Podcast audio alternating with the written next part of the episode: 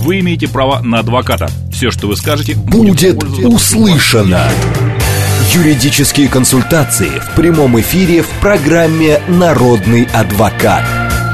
Звоните, рассказывайте и получайте помощь. «Народный адвокат». Программа предназначена для лиц старше 16 лет.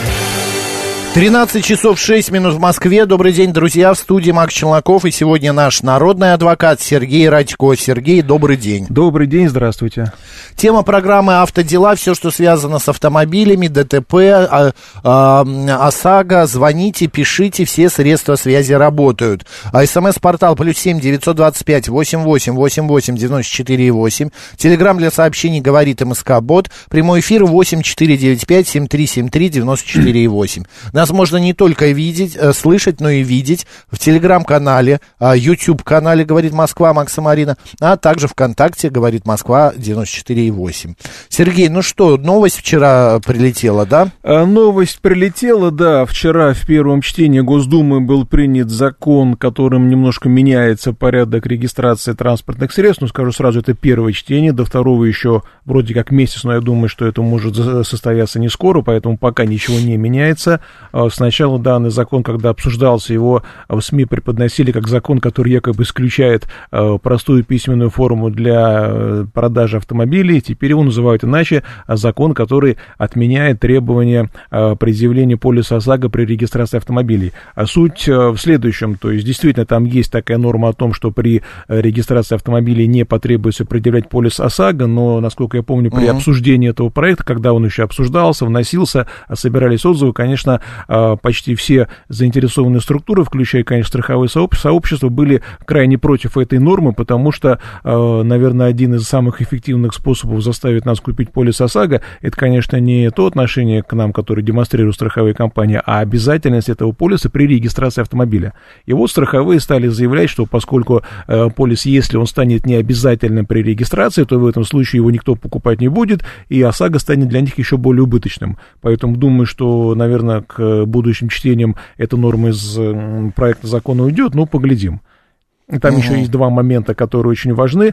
Там меняется порядок прекращения регистрационного учета. Сейчас собственник машины может либо просто подать заявление о прекращении учета, об этом мы много раз говорили, да, либо, если прошло 10 дней после продажи, также подается заявление о прекращении регистрационного учета. В этом законопроекте данный порядок несколько меняется. Что касается прекращения после продажи, да, то подать заявление можно будет только если договор купли-продажи заключен через госуслуги, либо нотариально. В иных случаях подавать заявление о прекращении регистрационного учета собственник не сможет.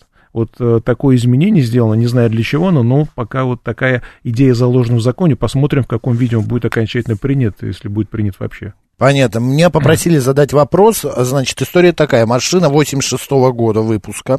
Уже давно не была продана. Потом ее утилизировал второй хозяин. Но до сих пор она записана на первого хозяина. А налоги не платятся. 7 лет как не приходит не приходит ничего. И в налоговом кабинете личном нет. Но машина все равно по базам существует. И она записана на вот эту, на этого хозяина. Что делать в данной ситуации? А физически ее уже нету. Вот то, о чем я сказал, да. Собственник машины, владелец, он называется по закону, владелец, да, он подает ГИБДД заявление о прекращении регистрационного учета. Не в связи с продажей, а просто о прекращении по заявлению. Это можно сделать также через портал госуслуг, если есть подтвержденная учетная запись. Учет машины прекратится. Правда, не исключено, что когда в очередной раз ГИБДД обменяется информацией с налоговой, да, эта машина опять в базу всплывет, и за предыдущие 3 года может прийти транспортный налог. Это нужно понимать. А налоги у нас хранятся на транспорт 3 года. В текущем году могут быть истребованы налоги только за 3 предшествующих. Понятно. То есть в следующем году там как бы 1 год обнулится, но тем не менее странно, что есть случаи, когда, допустим, приходит налог на машину, которой нет, да, а здесь наоборот, машина стоит на учете, а налогов почему-то нет. Ну, да, такая вот ситуация. Может быть, опять же, за срок давности. Но все равно за 3 предшествующих года налог должен был прийти. Вот сейчас уже за 22 год приходит всем налоговое уведомление. Поэтому, если машина находится на учете в ГАИ и он не прекращен, то ГАИ должно информировать об этом налоговую, а та выставлять уведомление. Угу. 73739, да, наверняка. 7373948, телефон прямого эфира, код города 495. Добрый день. Алло, добрый день. Здравствуйте. Можно задать вопрос? Конечно. Да, задавайте. Смотрите, у меня вчера подруга, она не смогла до вас дозвониться, так вовремя ваш эфир, она попала в ДТП в Электростале, ну, где-то рядом, там, в Подмосковье. В нее сильно врезался в нетрезвом состоянии водитель с белорусскими номерами, и он скрылся с места ДТП. Подруга жива-здорова? Да, слава богу, она жива-здорова, вот, и ей в ГАИ говорят, что, типа, ну, забудьте, мы его сейчас не найдем и так далее, и она не знает, что сейчас вообще делать. Машина, естественно, ну, она ее отгрузила разбитую, там, хорошо, так сильно прям, вот, и что нам теперь делать? ГИБДД, да, у вас каска нет в этом случае, да, только ОСАГО? Нет, у нее нету, она одна с 3 детьми, нам ее так жалко, и мы не знаем даже, чем ей помочь. Если каска нету, то здесь, конечно, помочь очень сложно, по той причине, что если виновник скрылся с места происшествия, да, ГИБДД, ну, как бы, скажем так, изобразит видимость его розыска. Хотя вот они такие напрямую сказали, что, скорее всего, это будет видимость, что мы... А так оно и есть, да, они вроде как выставят номерные знаки в розыск, и машина будет по камерам системы паутины, которая у нас сейчас работает, да? Ну, а если его найдут, они что, не могут его арестовать? Если его найдут, его должны задержать, доставить к мировому суде, потому что здесь есть нарушение оставления места ДТП. И за это возможно наказание вплоть до административного ареста до 15 суток. Но это если его найдут. Где он сейчас находится, мы не знаем, но с другой стороны... Причем она сегодня была в ГАИ, они даже фотографию показали по камерам, он в 5-ку зашел после аварии, она сказала, да, это он, то есть она его узнала. Ну, теперь вопрос задержания, как быстро этот номер окажется во всех базах и куда он поедет, мы не знаем, но, по идее, ну, думаю, что могут его как минимум на границе остановить, потому что белорусские номера, они довольно заметны, а при выезде за границу проверяются не только ДТП, но и штрафы, потому что по закону тот, кто выезжает за территорию России, обязан штраф. Ждать, потому что ГАИ должно возбудить дело административное, оно административное расследование, ГИБДД должно выставить данный номер машины в розыск. А уж как он будет идти, это зависит от того, насколько эффективно сработает система распознавания. А страховка? Дело в том, что каска нет, а ОСАГО в этом случае не работает. Почему? ОСАГО работает только если есть 2 транспортных средства, у которых имеется полис. Если одно, вот это большая проблема, потому что об этом часто говорят, что даже если мы добросовестно покупаем полис ОСАГО, но у нас в ДТП виновник, у которого полиса нет, то сколько бы у вас ни было полисов, все равно вы возмещение не получаете. К сожалению, так устроена ОСАГО. Продать она может? Машину? Да. Машину можно, конечно, продать. Восстановление дорогое, наверное. Ну, для нее машина сама недорогая, она старенькая, она купила детей возить. Но сам факт, что, ну, как бы, все, она без колес. Ну, теперь осталась. Надо ждать результата розыска, который, как правило, бывает неутешительный. А если его найдут, ей ОСАГО выплатят или нет? Если его найдут, должны выплатить. Причем потому, что машины, которые въезжают на территорию РФ из Беларуси, они, конечно, покупают полис страховки. И если его найдут, то если у него полис есть, страховая должна выплатить, а более того, она тогда с владельца автомобиля потребует в порядке регресса эту сумму. Вообще, конечно, странно. А эта машина грузовая или легковая? Ну, такая, не маленькая. На фотографию прислала. Может, какая-то мини-газелька. Ну, что-то такое. Не совсем легковая. Понятно. Ну, будем надеяться, что... Автобус такой, микроавтобус такой. Ну, у него явно должны быть тоже повреждения. Он может ее где-то бросить, мне кажется. Может быть, бросил, да. Может быть, без номеров стоит. Или поменял номера. Всякое. А, слушайте, вы можете у подруги выяснить, что за машина? Посмотрите внимательно на фотографию. И... номер машины, выясните. Номер машины есть у меня. Ну так прочитайте его в эфир, может кто-то сейчас услышит. Сейчас прочитаю. Что разыскивается, а белая какая машина? Темная, ну такая синяя какая-то, голубая. Номера 6209, ну белорусский соответственно. 6209. НЕ-5. НЕ это что, Наталья? Буквы, да, Наталья Елена. И 5. Да, тире 5. 6209, Наталья Елена, 5. Друзья, да. Если кто знает, сообщите, что вот машина попала в аварию вчера около Электростали и скрылась с места преступления. Место ДТП, вернее, место преступления, да, происшествия. Да. А хозяйка, которая пострадала, вот остается сейчас без машины, детей возить не на чем. Да. Держитесь, как будет какая-то Какая-то информация, темно-синяя машина, чуть меньше «Газели». Кстати, могу вот что посоветовать. Есть такая услуга, некоторые страховые предлагают, да, это как бы неполноценная каска стоит дешевле, это страховка на случай, если у виновника ДТП нет ОСАГО. То есть вы покупаете полис ОСАГО, за некоторую доплату расширяете возможность, получаете возможность, если у виновника ОСАГО нет, то страховая компания вам возмещает. Эту услугу нужно уточнить в каждый... Ну, сейчас уже, конечно, поздно, но на будущее... Постфактум уже же не сделаешь. Нельзя, но это вообще для всех, кто нас сейчас слушает, чтобы они знали, что можно, допустим, покупать недорогую каско, да, не всем это по карману, оно стоит все дороже, да, но хотя бы вот подстраховаться на случай отсутствия у потенциального виновника полиса ОСАГО. Действуйте, спасибо, и как будет информация, позвоните, расскажите нам. Хорошо, спасибо вам большое. Да, до свидания, вам тоже. Пока не за что. 7373948, телефон прямого эфира. Добрый день. Все-таки вот страховка странно. Да, Алексей. Такая ситуация. Поставил автомобиль еще в рамках, как говорится, закона, но, к сожалению, на следующий день пришел и машины нету. Ну, естественно, думал, ошибся и так далее. Подождите, что такое поставил автомобиль в рамках закона? Куда поставил? Ну, не под знаком, ничего. А, припарковался? Нормально, да, у магазина зашел, говорю, можно посмотреть по камерам? Нет, нельзя. Ну, ладно, хорошо, куда она делась? Может, угнали, не угнали. Пошел, как говорится, посмотрел по обычным местам своим, думал, может, я перепутал что-то. Да нет, все, как говорится, чисто, машины нет. Пришлось звонить, как говорится, в 02, вот. Приехали сотрудники, оформили угон, что машины нету. Потом, на самом деле, ее нашли через километр. Она стояла, выяснилось, что приезжал какой-то дяденька из мэрии, вот ей под вечер, и машины все с улицы эвакуировали. Но машина стоит, сейчас по базе проходит как на угоне. Вот я ехал, меня два сотрудника останавливают, прям догоняют, быстро камеры, видимо, срабатывают, ломятся в дверь, вытащили, бросили на землю. Ну, это, конечно, ужас. И, ой, извините, ну ладно. Мне дали бумажку, в этом какой-то документ, что машина возвращена, найдена, как бы, я ничего не... Как говорится, все прекрасно. Но продолжаться сколько будет, неизвестно. То есть я уже еду, с поста убегает сотрудник, жезлом останавливает, и я выхожу... Нормально, как бы, вот у меня документы, что машина найдена, я не угонщик. Хотел бы спросить у нашего адвоката, да, правильно я выражаюсь? Да, да, да. А сколько будет продолжаться вот это, как это... Это будет продолжаться до тех пор, пока территориальное отделение полиции не снимет машину с розыска. Видите, как они поставили в розыск, и по системе паутина вас любой патруль теперь тормозит. В принципе, это хорошо, что такая машина, да, которая в розыске... Ну да, я спросил, дней 20 минимум, кстати, это вообще ужас.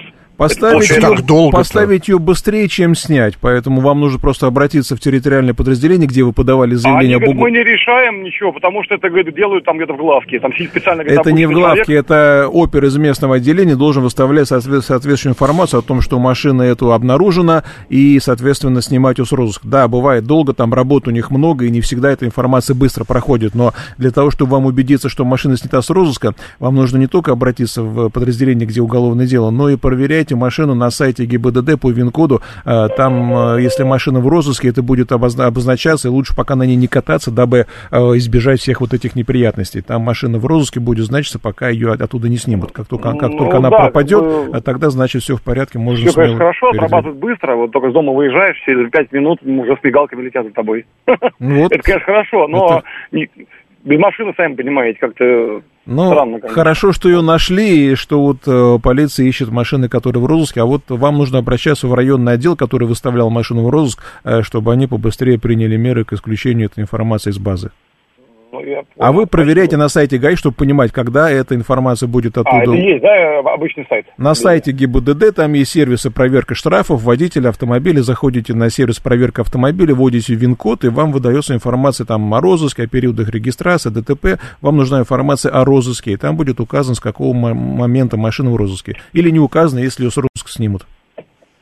Действуйте, Алексей. Хорошо, спасибо. Держитесь, спасибо вам. Так, в автоаварии виновник сидел в тюрьме, погиб сын, осталась его дочь, сейчас ей 14, в РСА. Российский Союз автостраховщиков. Говорили, что можно было выплатить компенсацию, наверное, ребенку 100 тысяч, но сейчас сказали, что мы опоздали с заявлением. Раньше говорили, в течение 10 лет можно было получить эти деньги. Я так понимаю, что... Прошло 4 года. Видимо, виновник ДТП скончался, да? Нет, наоборот, виновник по ДТП в тюрьму сел, а сын погиб.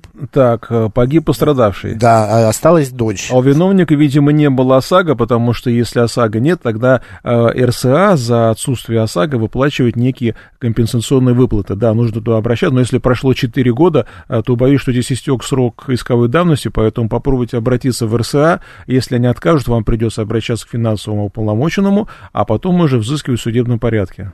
Все понятно. Действуйте, пожалуйста, 074. 7373948, прямой эфир. Здравствуйте. Да, здравствуйте. Я вот часто слушаю, да. Скажите, у меня вот произошла такая история. Значит, я примерно тоже вот еду, да, меня останавливают гаишники и говорят, что якобы ваша машина в розыске. Вот. Я говорю, а что случилось? Ну, типа ДТП. Ну, инспектор подошел, машину осмотрел по кругу, сказал, да нет ничего, звони, значит, туда в управление, откуда пришла заявка на розыск автомобиля. Да. Да, машина в нормальном состоянии, говорит, что с ним делать? Типа, вези его сюда. Ну, он говорит, слушай, такая история, ну, придется ехать. Ну, говорю, поехали, что? Приезжаю туда. Вот, сидит, значит, инспектор и говорит, где вы были там 19 числа, там, какого-то августа, ну, неважно. Я говорю, ну, я что помню, это что-то было, а что случилось? У вас ДТП, была заявка. Я говорю, а покажите. А он говорит, а, типа, нет ничего. Я говорю, и что дальше? Он говорит, ну, да вы, наверное, пьяные, блин. В смысле? От вас какой-то запах алкоголя. Я говорю... Ну, давайте продуваться, давайте прибор несите. Нет, у нас приборов нет. Давайте, говорит, это, поедем в больницу. Я говорю, ничего себе, а что я? Я утром продувался, вечером продувался. У вас какую-то больницу ехать. Ну, короче, мне составили протокол о том, что якобы я выпивший, понимаете, да? Но я отказался. А это инспектор по розыску составил протокол? А? Инспектор по розыску составил протокол? Или патрульный, который да, вас к нему доставил? Да. Нет, инспектор по розыску. Тот, который меня остановил, мы с ним курили, так. разговаривали, потому что он составлял протокол на двух автомобилях, как бы он слюберец, он не московский ДПСник, а его попросили меня типа остановить, понимаете, да? Вот да. он меня остановил, говорит, давайте к концу, короче, дальше что произошло? Составили в итоге... А вот сейчас в Измайловском суде я проиграл, я подал на кассацию. Вот. Мосгорсуд у нас будет 6 декабря. Погодите, так у вас освидетельствовали и признали пьяным, или там был отказ? Что вы проиграли? Какой? Нет, я отказался, нет. Не было никакого там освидетельствования. То есть у вас был отказ от медосвидетельствования? Да, потому что, ребята, я говорю, во-первых, у меня... сахар, я старый, ну, как бы, бывший военный, ну, у меня 2 очень тяжелых ранения, очень тяжелых, и мне вообще пить нельзя, понимаете, не то, что там, даже нюхать нельзя. А понимаете, вот. В чем здесь сложность? В том, что если вас инспектор направил на медицинское освидетельствие, вы обязаны были в любом случае пройти, можете вы пить или не можете, это уже не имеет значения. Если инспектор углядел какие-то признаки опьянения, он обязан сначала вас проверить на алкоголь на месте, а потом уже отправить к медикам. Так они не проверяли. Он говорит, у вас красное лицо. А я говорю, ну я всегда красный. У меня капилляры, ну как бы вот на коже. На лице, ну мы поняли. Покраснение лица да, это один из признаков опьянения. Порождение. Да. Вот, понимаете? Я говорю, да, это у меня вот всегда такое. У меня из-за давления тоже покраснение. Покраснение лица вот. Это один из признаков, который говорит о наличии опьянения. А загорелый человек. И дает основание для проверки сначала на алкоголь. То есть, если вы отказались от проверки на алкоголь или не согласны с результатами, или проверка на алкоголь показала отрицательный результат, тогда уже водитель направляется на медицинское освидетельствование. И вот прохождение этой процедуры является обязательным. Отказ от нее, к сожалению, очень сложно оспорить, потому что инспектор говорит, да, я увидел, что были признаки, потому и направил водителя к медикам. Скажите, вопрос задайте.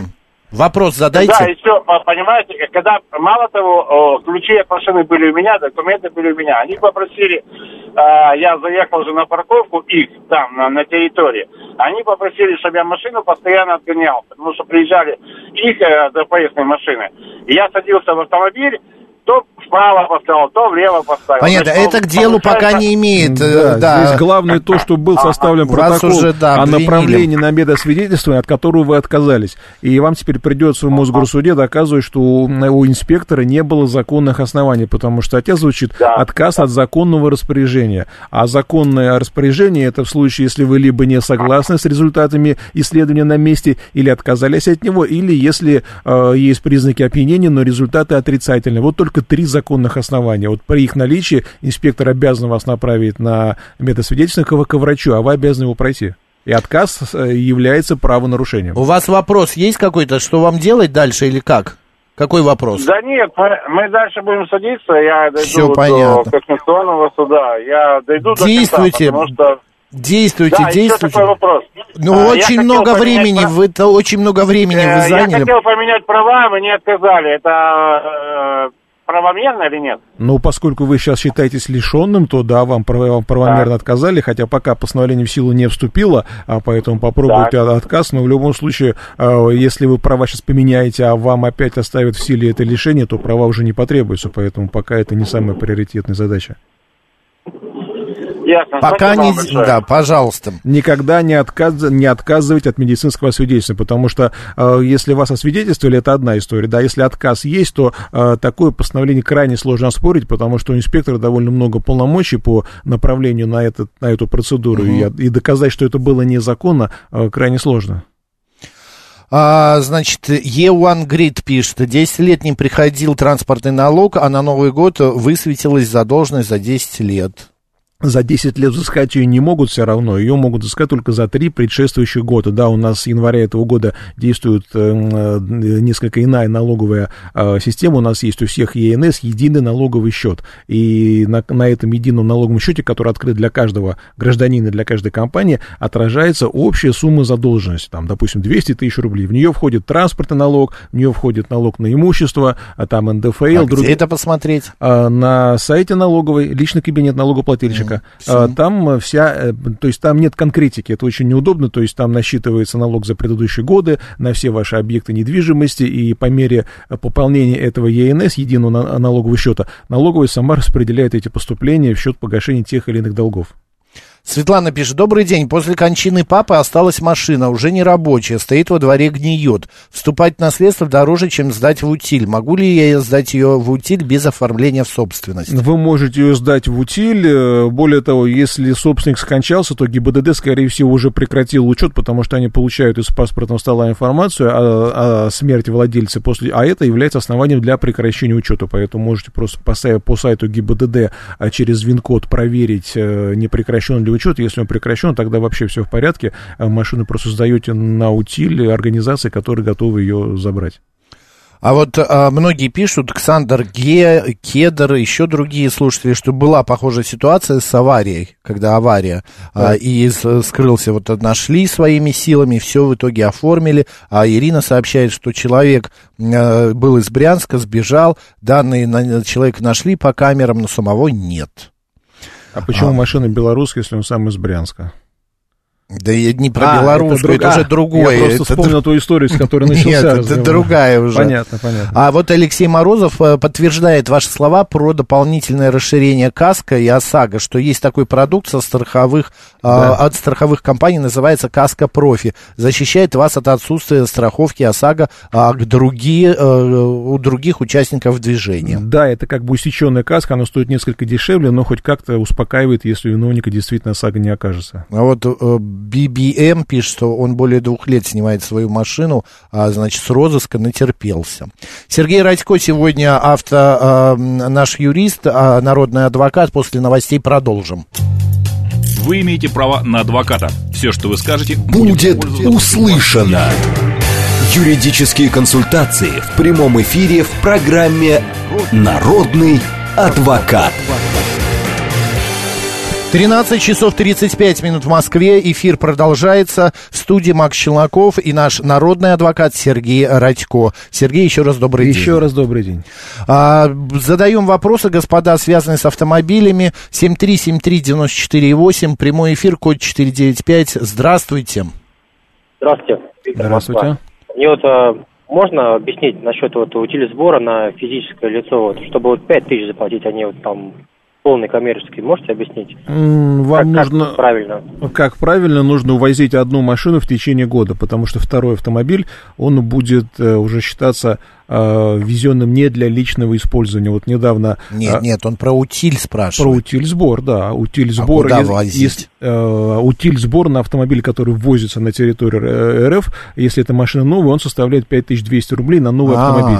Вот если вы возите вторую машину, да, то тогда уже утильсбор может быть насчитан, исходя из тарифов, которые установлены для коммерческого ввоза. То есть недавно, по-моему, видел я разъяснение таможенной службы, где будет оцениваться цель ввоза автомобиля. То есть необходимо, чтобы автомобиль вез один и тот же человек, который потом поставит его на себя на учет, чтобы он его потом не продавал в течение года. Если же он потом машину другую везет, вторую, да, то это может быть расценено как ввоз не для личного использования. И сейчас я уже рассказывал, таможня рассылает довольно массово все эти уведомления тем, кто возил больше 2 машин. Есть люди, которые возили и по 3, и по 5, и по 10 машин, и у всех у них есть шансы заплатить утильсбор по полной программе, потому что среди везенных машин там есть и очень дорогие машины, у которых объем больше 3,5 литров, а там утильсбор составляет 1 200 000 или 1 600 000. И поэтому, если вы возите машину для личного использования, да,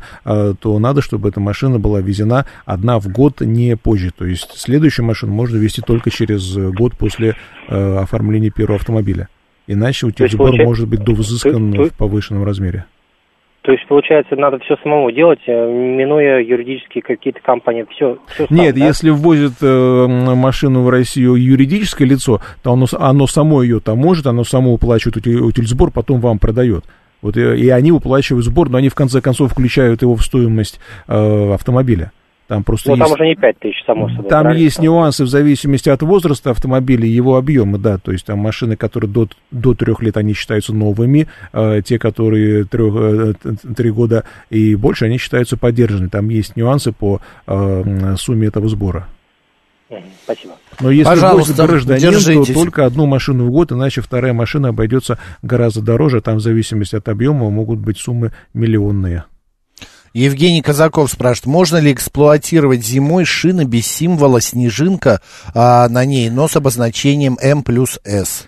Можно, потому что обозначение шин зимние или иные, оно у разных производителей немножко по-разному. Но, насколько я помню, маркировка М+С означает, что шины предназначены для снега и для грязи. Поэтому, если они для снега предназначены, то, соответственно, они могут считаться зимними.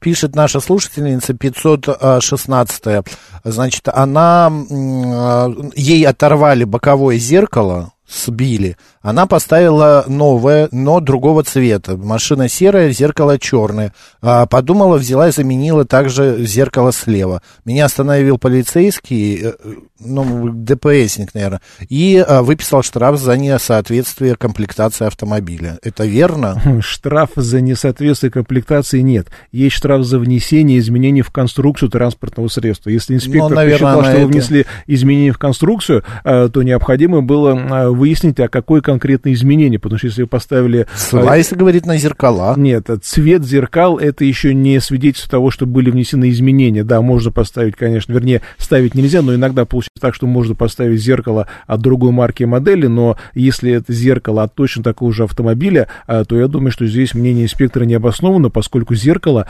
предназначено для марки и модели данного автомобиля, поэтому я бы советовал такой штраф оспорить. По каким признакам инспектор, не обладает специальными познаниями техническими, да, определён... Ну да, мини-куперы, например, у них у всех машина одного цвета, крыша и зеркала другого цвета. Да, то есть есть машины, у которых различие цвета вовсе не говорит о том, что внесены какие-то изменения в конструкцию. А вот Светлана, помните, я читал это сообщение, папа скончался, осталась машина уже нерабочая, сдать в утиль, не оформляет собственность, но она пишет, а надо ли фиксировать это в ГАИ? В ГАИ фиксировать это не надо, потому что, во-первых, вы не оформляли наследство, поэтому для ГАИ вы пока еще никто, не собственник, да, а во-вторых, как я уже сказал, если владелец машины скончался, вероятнее всего ГИБДД получила сведения из паспортного стола и просто прекратила учет машины именно в связи со смертью собственника. Вы просто проверьте на сайте ГАИ по ВИН-коду автомобиля историю регистрации. Скорее всего, если прошло больше месяца с момента смерти, скорее всего, регистрационный учет уже прекращен именно по причине смерти владельца. А Алексей Морозов, я читал, у меня что-то в памяти. Да. Про то, что как вы относитесь, что вы считаете по поводу копеечных штрафов за отсутствие ОСАГО.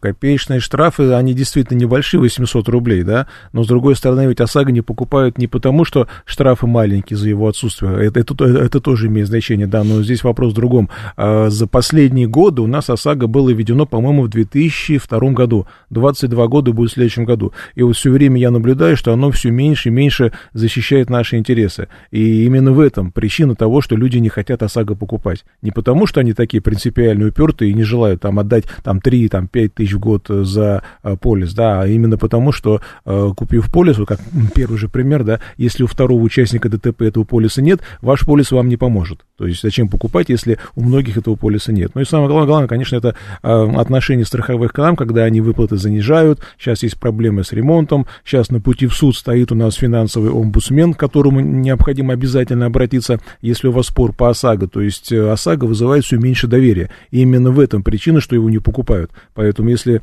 власти хотят нас обязать всех купить полис, надо идти более сложным путем, не повышать штрафы там в несколько раз, как это предлагается, да, а делать так, чтобы ОСАГО нас интересовало, и чтобы у нас было добровольное желание купить, чтобы мы понимали, что полис, он хоть как на наши интересы защищает. Пока мы это не поймем, боюсь, что здесь ничего не поможет. Альберт пишет. Альберт, достаточно одного сообщения, не нужно столько много. Добрый день. Сейчас не секрет, есть огромное количество автолюбителей, можно даже сказать, это модно, не включать сигналы поворота при перестроении. Не замечал, при поворотах в разные направления. Когда же их начнут наказывать всех, они опасны для участников движения и создают аварии на дорогах, аварийные ситуации. Ну, для этого надо, наверное, камеры перенастроить на то, чтобы они эти нарушения фиксировали, потому что перестроение без включения поворотника, это является правонарушением. Нарушение правил пользования внешними световыми приборами. Там штраф, правда, небольшой, 500 рублей, да, но если за каждый факт невключения поворотника прилетало бы по 500 рублей, наверное, многие бы сразу научились их включать. Сегодня вопрос, да. В новостях я увидел информацию по поводу камер, что хотят сократить их количество, потому что очень много, они мешают, закрывают номера, ну не номера, а знаки автомобильные и так далее. И спрашивают, это Минтранс предлагает, да, вчера да, обсуждалась такая инициатива. И спрашивают у людей, автомобилистов, как вы к этому относитесь? И ровно 50 на 50. Женщины говорят, ну, я уже привыкла, что я постоянно под камерами, это хорошо. Мужчины говорят, что нет, это плохо, будут опять ездить нехорошо. На самом деле здесь проблема очень большая, потому что, с одной стороны, камеры, конечно, нужны, они позволяют фиксировать много нарушений и, прежде всего, работают на безопасность, да, но, с другой стороны, мы знаем немало примеров, когда эти камеры стоят таким образом, что можно предположить, что они установлены не с целью безопасности движения, да, а с целью сбора штрафов, особенно, когда эти камеры есть на трассах, где, например, нет ни перекрестка, ни пешеходного перехода, ничего, да, просто открытый участок, да, и стоит камера, ограничение 90, а можно ехать, допустим, ну, да, вот я привожу трассу М5 Урал, там ограничение 90 км в час. Хотя трасса, она почти европейская, там есть и разделительный газон, там освещение, там аккуратненькие въезды и выезды, но стоит знак 90. А на Ярославке такая же дорога, там ограничение 110. Почему, спрашивается? Не знаю. И я не знаю. 7373948, прямой эфир, здравствуйте. Алло. Алло. Да, вы в эфире. Мы вас слушаем. Да, здравствуйте. Подскажите, такой вот вопрос у меня. Я владелец автопарка грузового. У меня один из автомобилей попал в ДТП с автомобилем из Киргизстана, тоже грузовым. Виновник автомобиль ну, с киргизской стороны. Так. Получается, полис ОСАГО у него есть, по ОСАГО мы выплату получили, но считаем, ну так как машина наша пострадавшая, европейская, Мерседес, достаточно ну, 2019 года свежий. Мы считаем, что по ОСАГО получили недостаточную выплату и хотим обратиться за дополнительными выплатами к киргизской стране, к собственнику, да, киргизской машины. Так. Вот скажите, как вот, процессуально нам это сделать?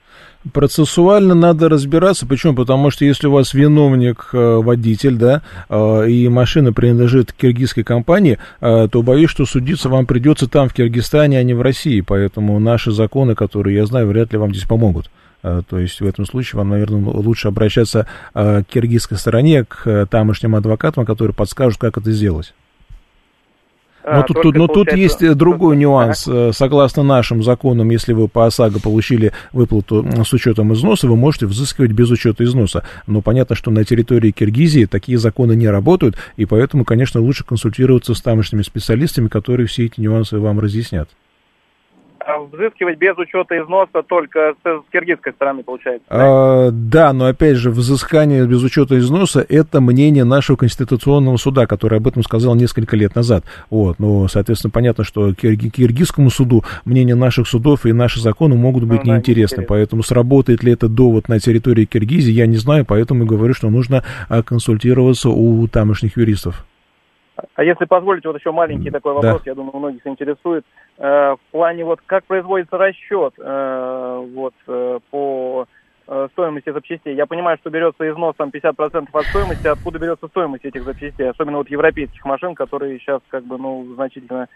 запчасти подорожали. Сейчас большая проблема с расчетом, потому что я помню, в прошлый раз тоже рассказывал, общался с одним опытным оценщиком, у которого действительно такая же проблема с оценкой, потому что раньше можно было на те же Мерседесы там, или другие европейские машины рассчитывать ремонт, особенно если машина гарантийная, новая, рассчитывать по ценам дилеров. Сейчас дилеров как таковых у нас в России нет, поэтому их цены — это просто виртуально ни о чем. То есть даже можно попробовать на сайте найти деталь или вообще не найти, или она там будет на сайте с ценой, с космической, но реально ее не будет на складе, и вы ее не купите. Поэтому как оценю, пока не знает никто.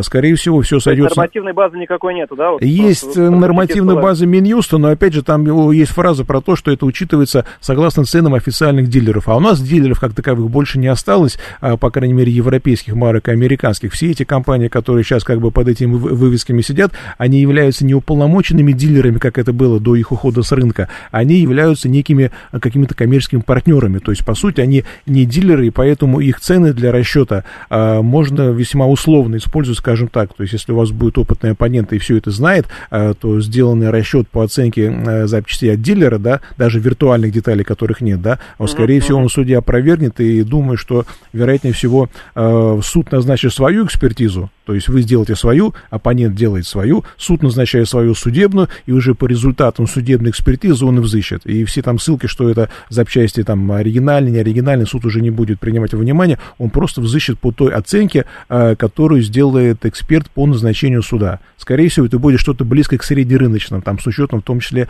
и расценок на аналоги и иные допустимые детали. Спасибо вам большое. Пожалуйста, спасибо, что слушаете. Пишет опять слушательница, где сын попал в ДТП умер.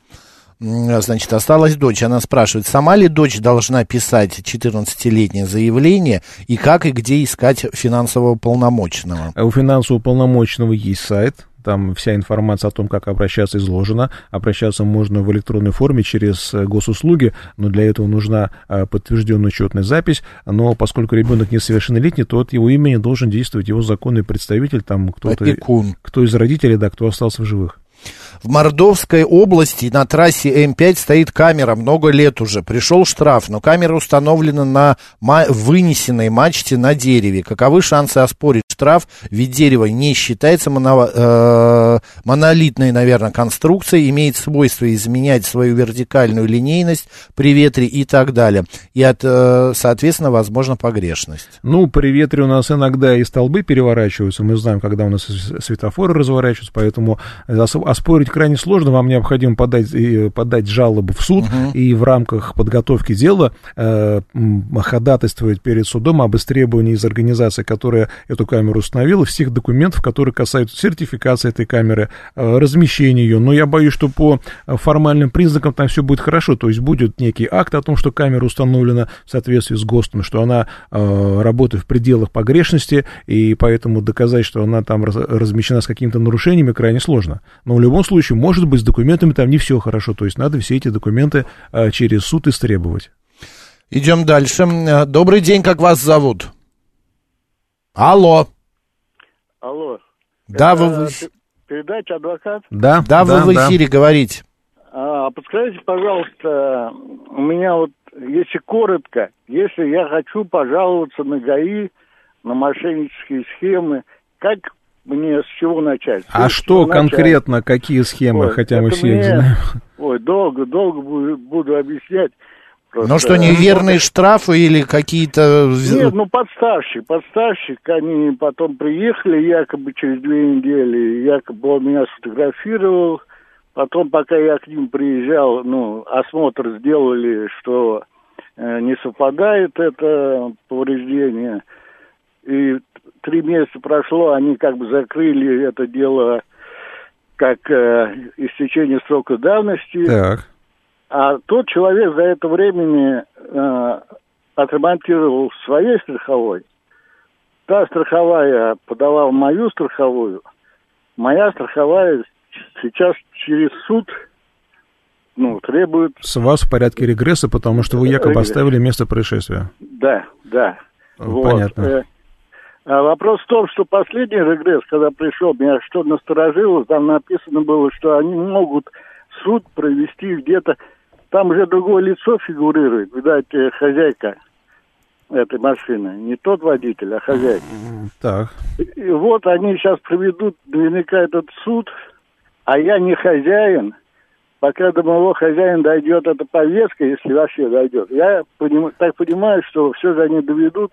Где-то тут надо разбираться, кто подал на кого иск в суд. То ли вы ответчик, то ли ответчик номинальный владелец машин, на которой вы ездили. И от этого же нужно разбираться. Тут у вас очень непростая задача. Видимо, там было ДТП. Кто-то посчитал, что вы скрылись на этой машине, и, видимо, ГИБДД не смогла доказать, кто конкретно был за рулем. Они дело прекратили. А страховая компания, очевидно, подала заявление исковое на номинального владельца машин, на которой вы были. Я так понимаю, история была. Все так, но там все так выведено, что, видно, что это все взаимосвязано.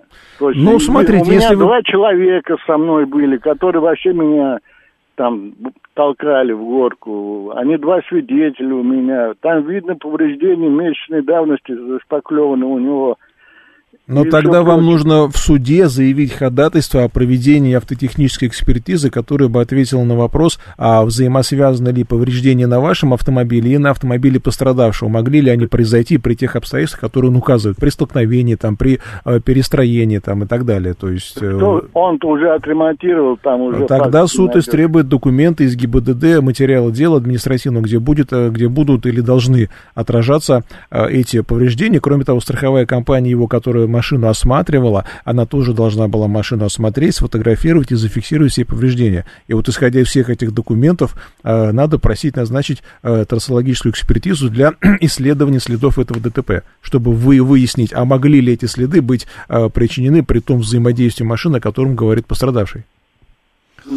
Теоретически все верно, я так рассуждаю. Поэтому я и заявление там писал, что... Вам нужно обращаться именно в суд, потому что если вы не придете, суд просто возьмет и иск удовлетворит. А потом уже придется очень долго стараться восстанавливать сроки для обжалования, подавать апелляционные жалобы, а на этой стадии вы еще и новые доказательства приложить не сможете, поэтому первую инстанцию ни в коем случае не игнорируйте. Воспользуйтесь советом нашего адвоката. Спасибо большое, держитесь. 7373948, это прямой эфир, у нас еще есть немного времени. Здравствуйте. Алло, вы в эфире, да. Да, добрый день, меня зовут Алексей.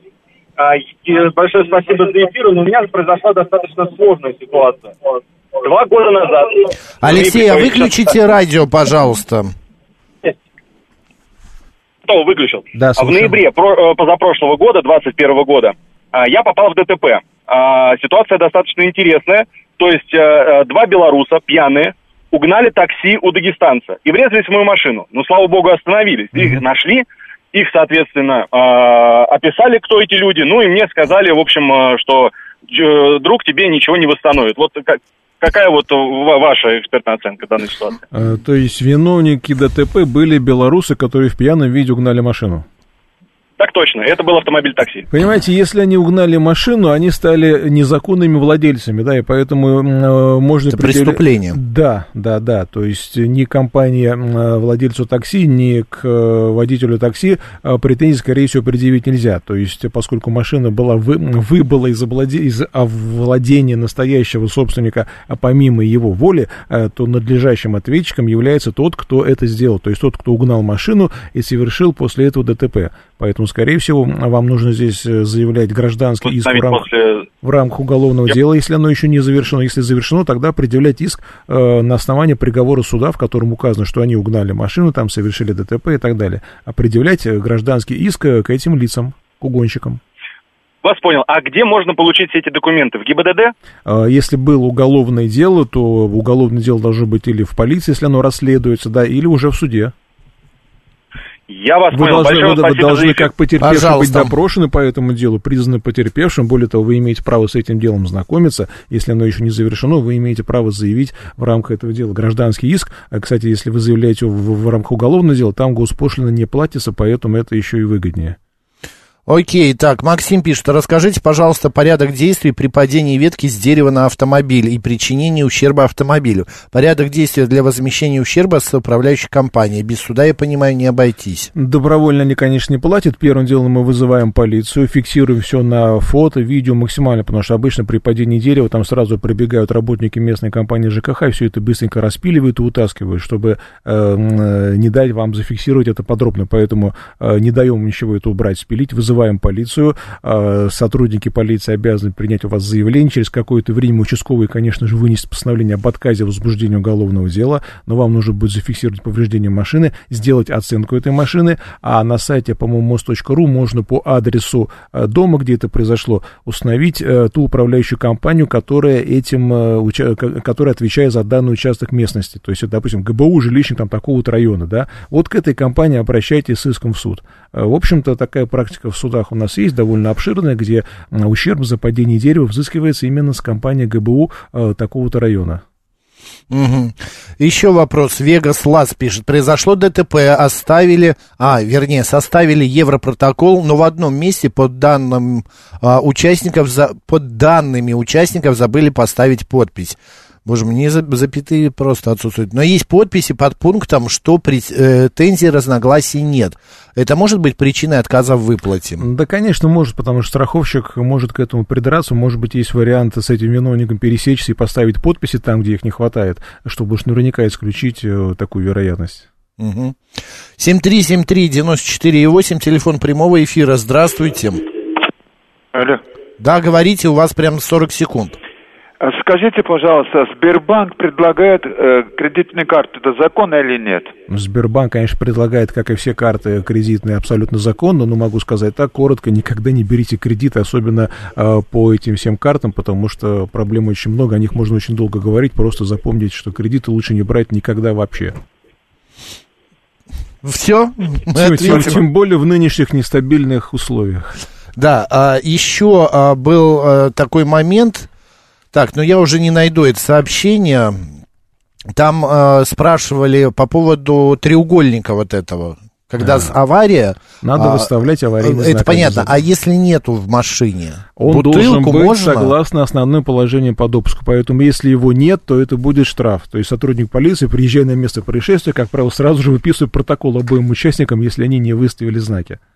Сергей Радько сегодня был народным адвокатом. Сергей, спасибо большое, до следующей недели. До свидания. Макс Челноков был с вами. Оставайтесь с радио «Говорит Москва». Пока.